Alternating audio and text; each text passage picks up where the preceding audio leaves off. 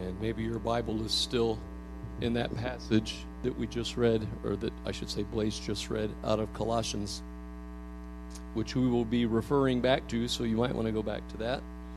Did you catch what the theme has been this morning? Is there is there one word that has popped to you in our worship time today? What's the word? Anyone catch it? It was in all the songs. Christ. Yeah, thank you, Larry. That was the word, Christ. And that's what we're going to be zeroing in on here for the next little while. Um, before we go there, would you pray with me? Jesus, thank you. The words come to my mind when you were with the disciples and uh, you asked them, Who do people say that I am? And, and they replied, Well, some say that you're Elijah, and some think you're John the Baptist. And you responded with, Who do you say that I am? And those words of Peter, I say you are the Christ, the Son of the living God. And Lord Jesus, you responded by saying, Only the Father revealing that to you would make you come to understand that. And so, Father, that's what we ask this morning. Even as Peter sat there, says Caesarea Philippi, talking and listening and paying attention and you quickened to his heart who this man was. The one through whom creation was spoken. The great I am.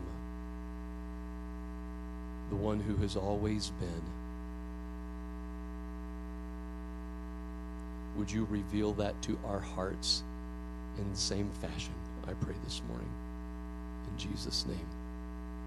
And all of his people said, Amen. So, a couple of weeks ago, I had the privilege of bringing to an end two, almost two, pretty intense weeks uh, at the Art Center as we partnered with the music school and the Art Center. We've done a number of summers now with the musical drama camp, and this summer it was Cinderella and I think there's some cast members in here. If you were in Cinderella, raise your raise your hand. Yeah, so so yeah, there, there we go.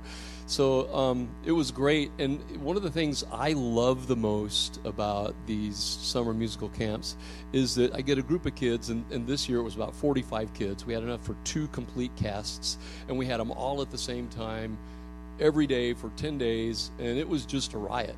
And uh, about half of them maybe had been involved in this before, so they kind of knew what to expect, but about half of them, you know, never had. In fact, the second day, one young man, a little older boy, probably sixth grade, seventh grade, he, he was kind of sitting off by himself, and and uh, one of the one of my assistants, I said, "Hey, you need to talk to him." Uh, I said, "Hey, what's going on?" I didn't know this was going to be this. I don't want to be here. As a true seventh grade boy, right? I'm going to have to act in front of people. But you know, I just said, hey, give it a give it a give it a day or two, and just see see what happens, and just get involved, and, and you're going to make. And sure enough, by the end of the second week, not only did he have friends and was having a good time, but he made a great king. And he just was like, Yeah, I'm doing this next year. And it's just like a complete attitude change. And I've just seen this over and over and over again. But there, there comes a moment in, in those two weeks that, that's a key critical moment. Now you have to understand that we're just we just come in and practice, and they come in, they have their lines learned, and we learn the songs, and they learn blocking, which is movement on the stage, and they learn how to work through the set and everything um, on the stage. Um, but it's still they're just they're just kids, right? They're just coming in and they're giving lines, and they're doing a good job. But but I tell them the whole week long, guys, this is about you becoming that character. You're not you anymore. You are Cinderella. You are the prince. You are the evil stepmother. I mean, whatever that needs to be at that moment, that's the only way you're going to draw the audience in is to become that character. That's what makes it believable. And they're like, yeah, yeah, yeah, yeah, yeah. And then every year, about the same time, the same thing happens.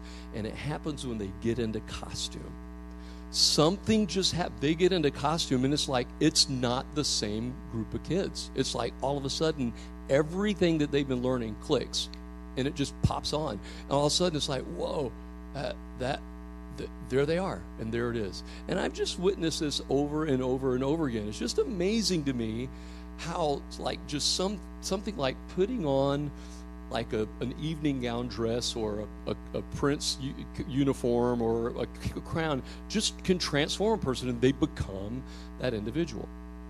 Now, I use that as a way of illustration. Uh, and I'm going to come back to this in, in a few minutes. In theater, there's a term called suspended disbelief. Now, that, that happens pretty much every time you watch any kind of dramatic entertainment.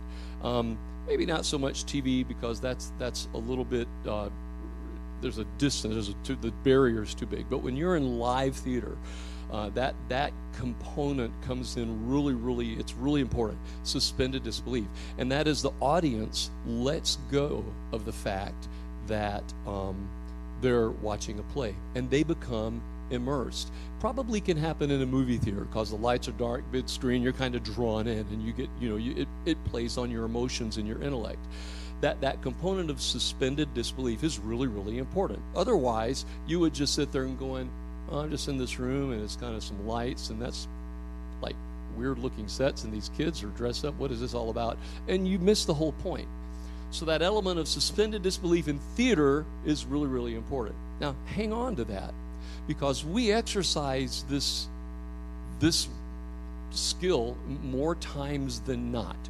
Uh, it's amazing how our wills can choose to grab on and reflect and believe on certain different things. So hold that, hold that concept, hold that principle, and let's jump into Colossians chapter 2. Now we're going to read through all these scriptures again, but I'm not going to read through them all at once. We're going to break them out. Colossians, Colossians 2, verse 16 starts with this Therefore, as you received Christ Jesus the Lord, Therefore, as you received Christ Jesus the Lord, so walk in him, rooted and built up in him, and established in the faith, just as you were taught, abounding in thanksgiving. Therefore, as you received Christ Jesus the Lord, so walk in him, rooted and built up in him, and established in the faith, just as you were taught, abounding in thanksgiving.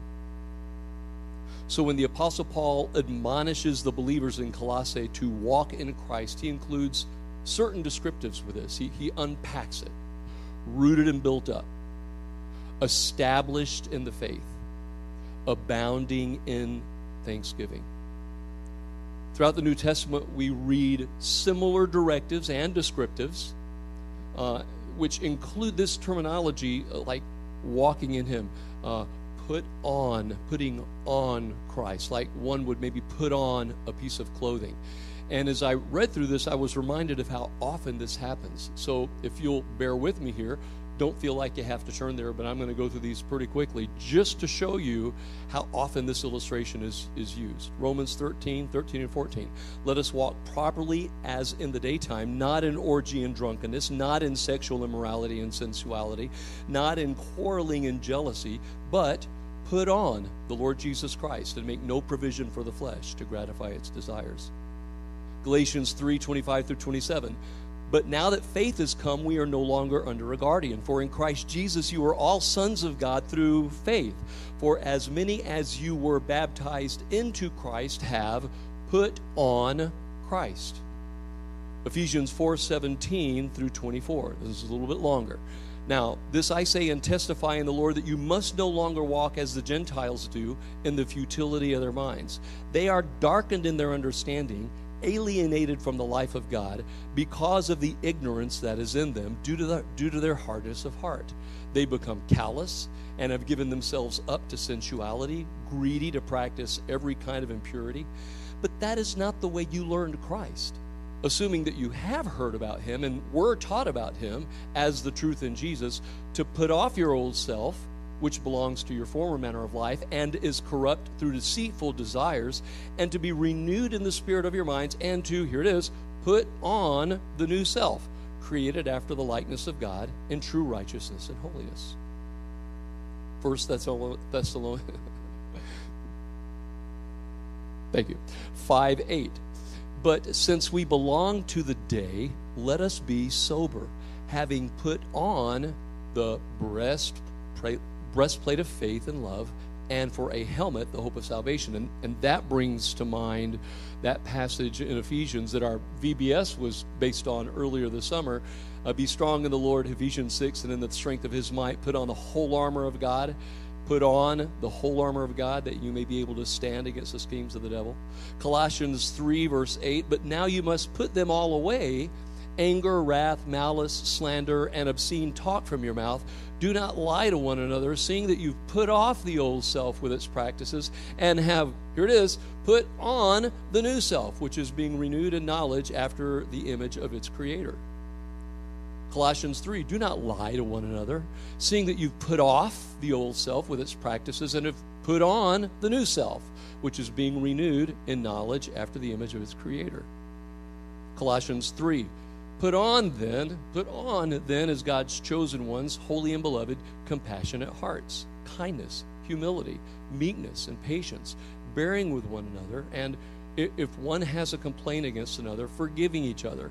As the Lord has forgiven you, so you must also forgive. We see here, Scripture paints a very clear picture of the qualities which are characteristic of a life that is being impacted by the transformation process carried out by the Holy Spirit. Re- remember last time, the sermon I preached a few weeks ago, we were talking about transactional grace, which is not at all biblical. It's a system of, of weights and balances that determines our trajectory in the afterlife. Rather, these descriptives, it's not saying you have to do these things, that they're, they're, they're to serve to give insight into what Christ like qualities the life of a Christ follower reflects. It's not a matter of working towards and conquering them, but rather a deep surrendering of self as the Spirit accomplishes the work. As Isaiah writes in chapter 61 I will greatly rejoice in the Lord. My soul will exalt in my God, for he has clothed me with garments of salvation. Say, if you're a believer, say, I am clothed. They do this a lot in the South, in the upper Midwest, not so much, but I'm from Georgia, so just humor me. Um, I am clothed with a garment of salvation.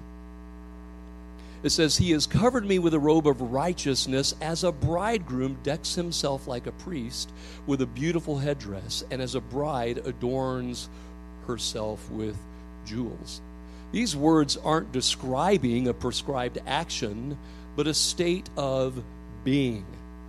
So, before we get in further, more deeply into the passage, um, there's this one great scene, and this just came to me a minute ago. This is a part of the sermon, but I, maybe someone needs to hear this. Um, this is like the greatest scene in Bob Newhart. How many of you remember the Bob Newhart show? How many remember what, what did Bob Newhart do for a living? He was a what? Yeah, he was a psychologist, psychiatrist. That's what he was a counselor. We today they would say he's a counselor. And so part of the series was devoted to his profession. And the opening scene in, in one of the episodes, there's a woman in, in his office sitting in a chair, and he's sitting across this just looking at her. And uh, Bob Newhart is just deadpan, as dry humor as a person could, can possibly imagine. And she's just going on like, well, I just, I just, I'm so depressed and discouraged. I just feel like no one's hate me, uh, that no one likes me, and everyone hates me, and I'm just so anxious all the time, and and I just feel like that my life is just not worthwhile. And she goes on and on and on, and she's finally, he just sits there, and she says, "Doctor, can you help me?" And he looks at her and says, Well, yeah, I can help you. Oh, thank you. What, what do I need to do? And he said, Stop it. She's like, well, uh, he said, Stop it. She's like, Well, wait, wait, wait. I, had to stop it. Just stop. Stop it. And I mean, and he goes on like for two or three minutes, just stop it. And she's just stunned, but then after a minute, she kind of begins to get it. Now, here's the thing what I'm not talking about is an act of our will where we just say, well, I'm just not going to do this anymore. It, it's very much the act of, an act of our will, but, but it's applied in a different way. We apply our will in the act of surrendering. We align our behavior and our thought patterns with what the Word of God says, not what the world says. That's worth an amen. I'm going to say it again. We align our behavior and our thought patterns with what the Word of God says, not what the world says. That's the first step toward putting on Christ, walking in Christ. Now, remember, what did Jesus say? Basically, I'm going to summarize. And he said this numerous times in the Gospels. What the Father is saying, that's what I say. In other words, the words that I'm speaking, I, I hear the Father saying. What you see me do is what I see the Father doing. That's astonishing if you think about it. And we have been given, the, the Spirit of Christ, the Holy Spirit has been placed within us to walk in after the same fashion, the same manner. Okay, so going a little deeper, what does this mean? Three things. To be clothed in Christ means rejecting worldly or cultural, if you prefer that term, influences.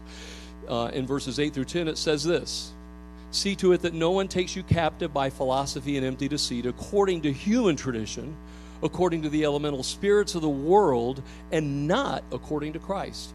For in him the whole fullness of deity dwells bodily, and you have been filled in him who is the head of all rule and authority.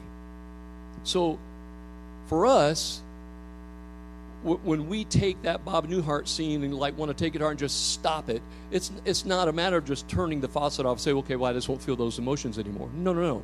You might feel the emotion. The point is, you feel those emotions, whatever it is you're going through, and you say, Father, I'm giving this to you. I surrender because there's a greater good and a higher truth that's more relevant and applicable to me other than what I'm feeling right now. Moving on uh, it says here the old here in my notes. The old adage you are what you eat comes into play here. And i wasn't going to go here but i just have to just so that i think i can speak for blaze and caleb and, and john and the elders just so you know where we stand. Um, recently very recently the movie barbie was released and is earning record-breaking box office revenue. The movie review website care has this to say about the movie it blew me away when I read this. Well, not really, it's just very disappointing. Outside the scenes included in the trailers, parents can expect a few other similar instances of sexual innuendo, a statement about the fact that Barbie dolls don't have and goes into human anatomy. Some older kids might understand mild jokes and sexual references, but younger ones are unlikely to put two and two together. Goes on to say Barbie is tame when it comes to inappropriate content, but it also features a high level story that might not resonate with youngest kids. Really? Barbie is tame when it comes to inappropriate content? No. Can I just say, n- no one, I'm just going to say it, you can be mad at me if you want to. Sorry out there, social media. No Christ follower should, should go and take in Barbie as this is good, wholesome entertainment. This is just fun that what it preaches and what it and what it projects and what it gives is diametrically diametrically opposed to what we find in scripture. And i'm just going to tell you if you go to that movie and find yourself resonating with it and this is good you better check yourself. You better go back to the word of god and see what the word of god has to say about some of these things. So don't shoot the messenger okay?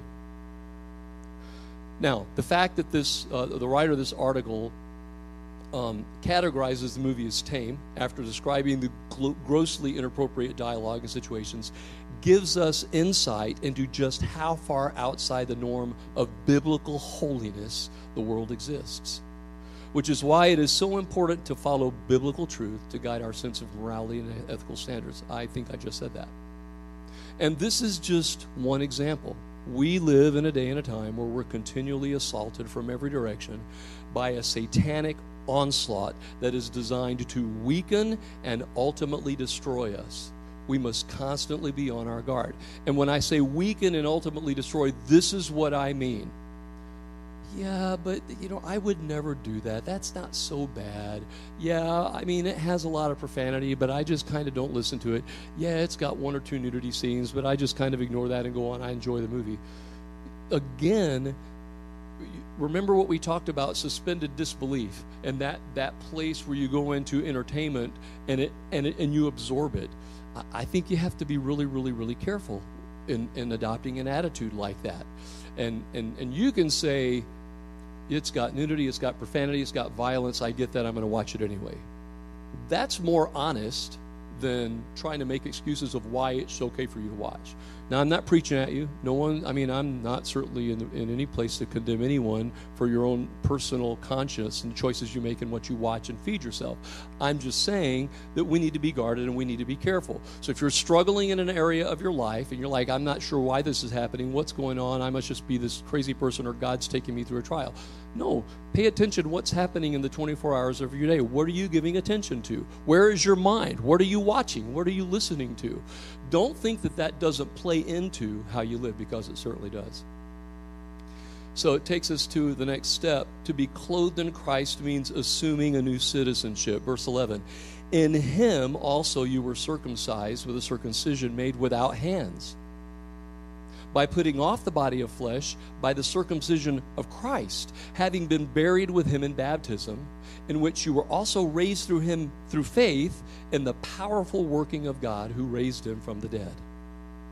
Our strongest defense against this onslaught that I was just kind of hammering on is to immerse ourselves into the kingdom culture, kingdom culture into which we were introduced as Christ followers this immersion does not take place, doesn't come naturally or easily because of the war that's occurring in our flesh against the desires of the Spirit. And it's right there in chapter Romans 7 and 8. Romans chapter 7 and 8. There is, when you become a Christ follower, you're born again. The Spirit's made alive. Your mind is being renewed. But the flesh, the Bible says, is dead. And the flesh, the desires of the flesh, war against the desires of the Spirit. And so you, the choice then is to feed your mind with the truth of God's word or feed your mind with things that are just going to aid and abet the flesh in that in that war. This is where the will becomes intentionally involved as I was talking about earlier in the act of surrendering. So the Webster dictionary defines surrender like this: to give oneself up into the power of another. Say listen to that again to give, that's a verb, to give oneself up into the power of another. Surrender is not a passive, tacit acknowledgement, but an active, effective experience. You are, you are giving yourself up. Um, Jesus uses the term take up your cross daily. Well, Mark, where do you get that? Well, the cross was an instrument of torture, of death. So that's the picture that it paints. You can rest. We don't see. I mean, if you're driving down Jamestown by the courthouse here, you're not crosses on the sidewalk with guys hanging on them. That's just not how we do it today. They're locked up in the jail. But in Jesus' time, it would have been common on the way into Jerusalem to see guys hanging on a cross, being tortured and dying or dead. And so when he used that terminology, pick up your cross daily and follow me, you can know that in the minds of those people, they went right to that place. What, what on earth? That there's that sense of, of giving up, of dying.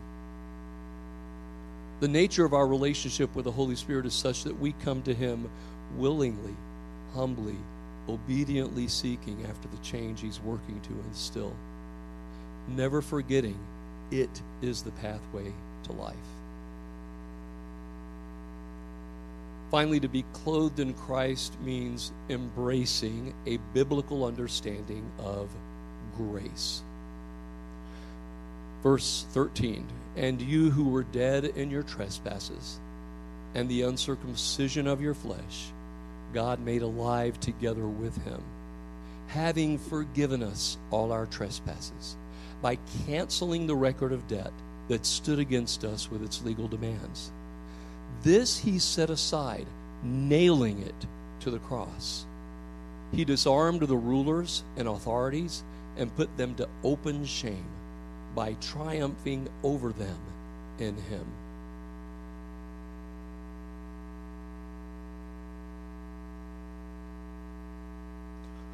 Follow me carefully here. This is this is really important. One of the, I believe, one of the greatest losses to modern Christianity, particularly in highly affluent cultures, uh, and I would include America in that, is, is the world's concept of death. 99% of people, if you talk about death, it's like that's like the worst. That's the worst thing that can happen. It, it, it's just in the world's mind, it's to be avoided at all costs. It, life should be prolonged as long as possible. And, and so it's not uncommon in societies that hold to that mindset that then great lengths are taken to ensure health, security, financial freedom, leisure.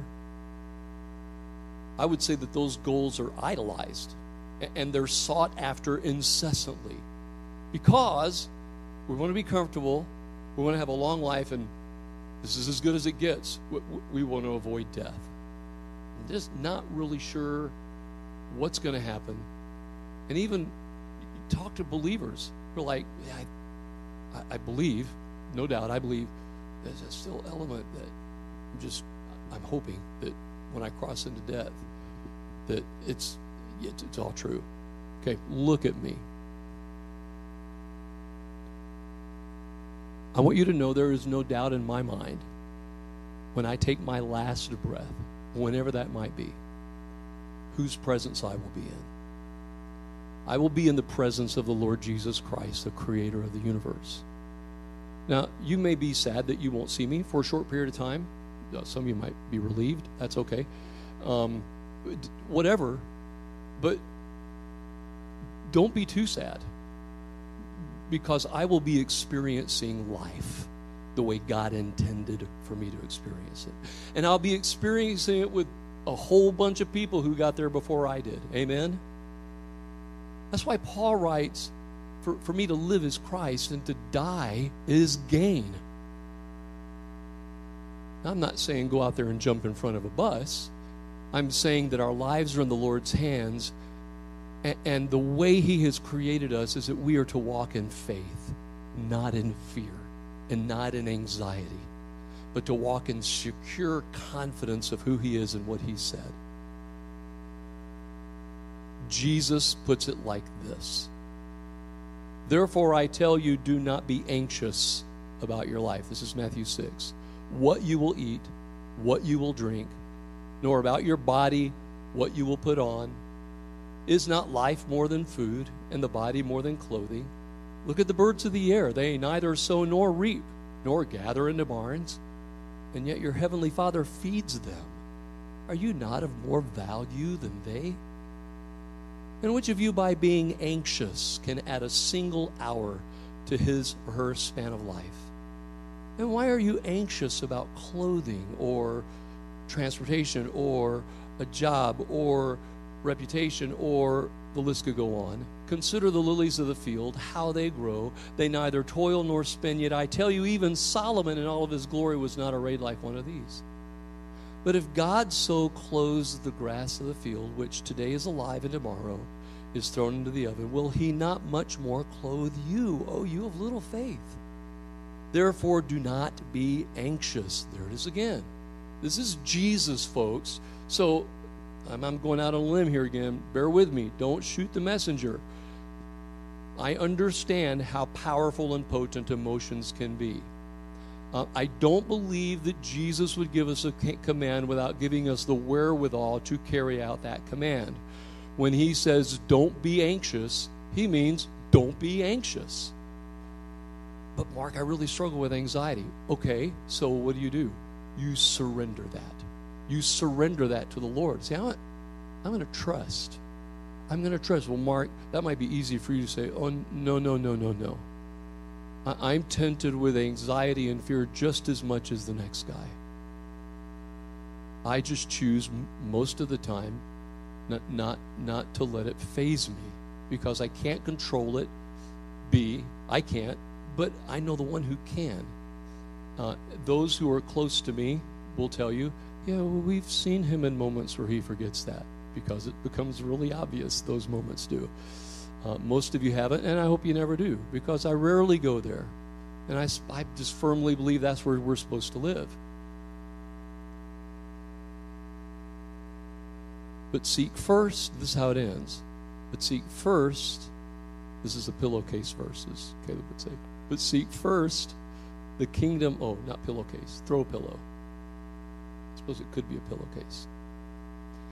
But seek first the kingdom of God and his righteousness. And all these things will be added to you. Get, get the horse in front of the cart.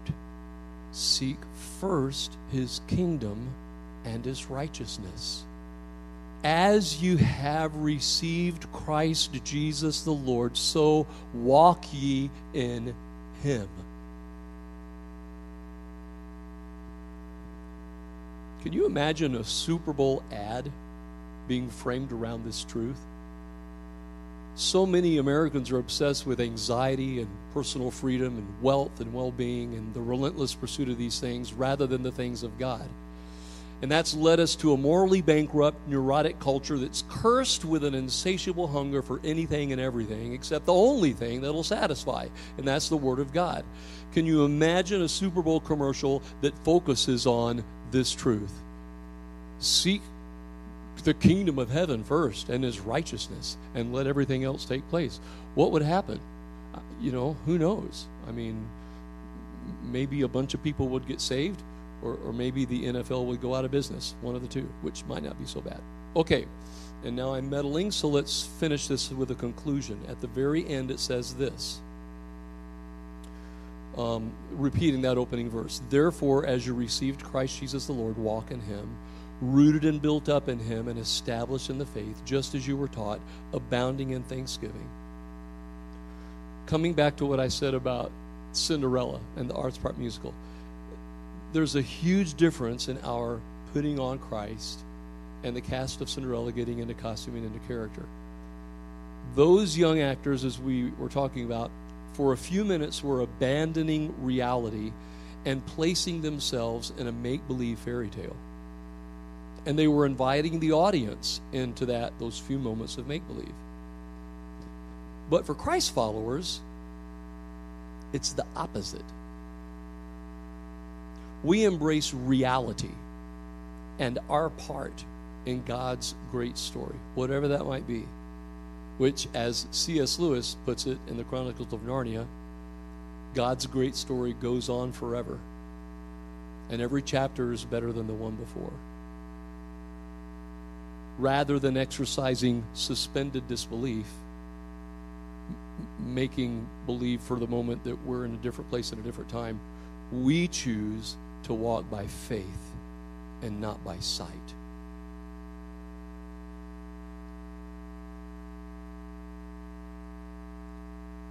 So, what's our response then to all these directives?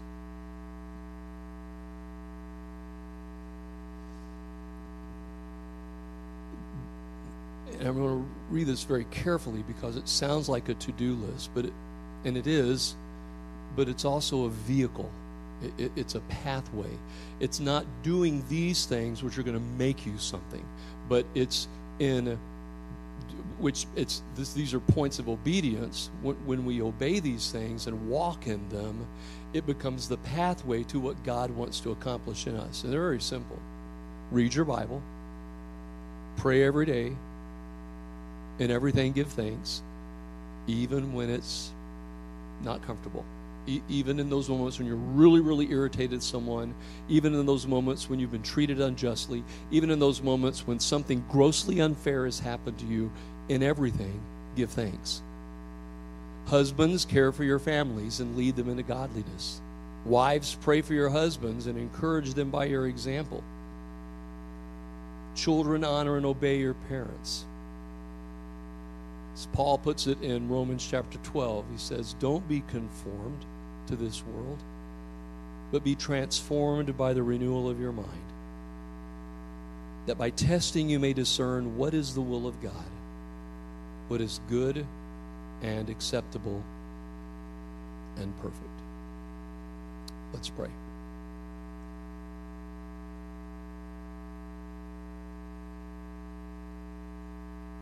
Just take a couple of minutes just to reflect. This is just just you, you and the Lord. Ask yourself the question, am I walking in Christ?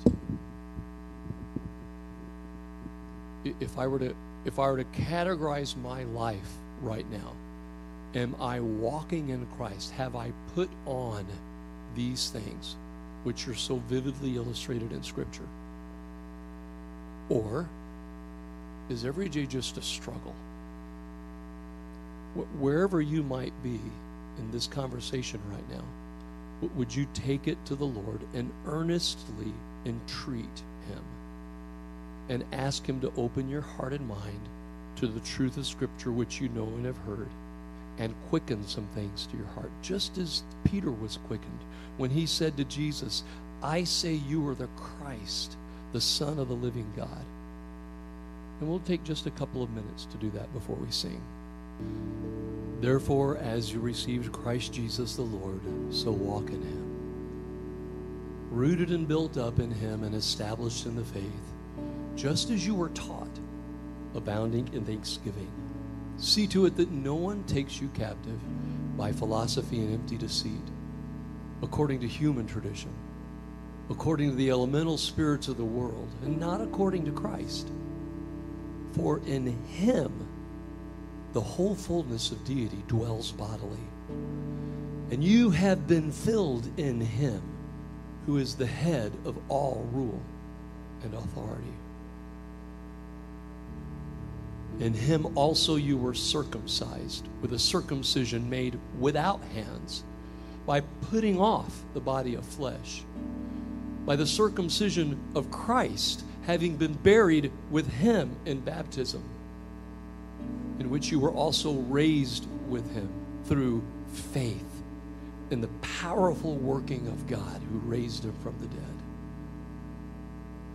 And you, who were dead, in your trespasses and the uncircumcision of your flesh, God made alive, together with him, that is Christ, having forgiven all our trespasses by canceling the record of debt that stood against us with its legal demands. This he set aside, nailing it to the cross he disarmed the rulers and authorities and put them to open shame by triumphing over them in him.